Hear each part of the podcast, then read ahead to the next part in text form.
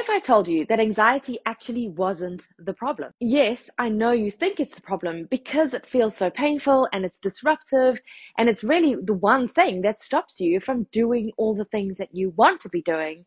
So it's no small wonder that you're seeing anxiety as being the problem. Anxiety is actually the symptom of an underlying problem. So much the same as when you have a headache, it's not actually the problem. It's just an indicator that there is another problem. Maybe you're dehydrated or you have tension in your neck and shoulders, or maybe you have flu or fever. But the headache itself isn't the problem. Now, you can treat the headache with painkillers, but if you do not address the underlying problem of your headache, well, then the headache's going to come back.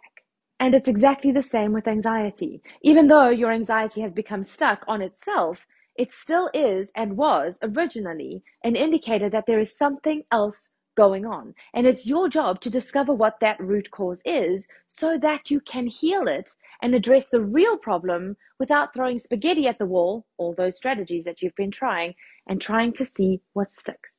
Join me for a free masterclass coming up in December to discover the four steps required to master your anxiety. Shortcast Club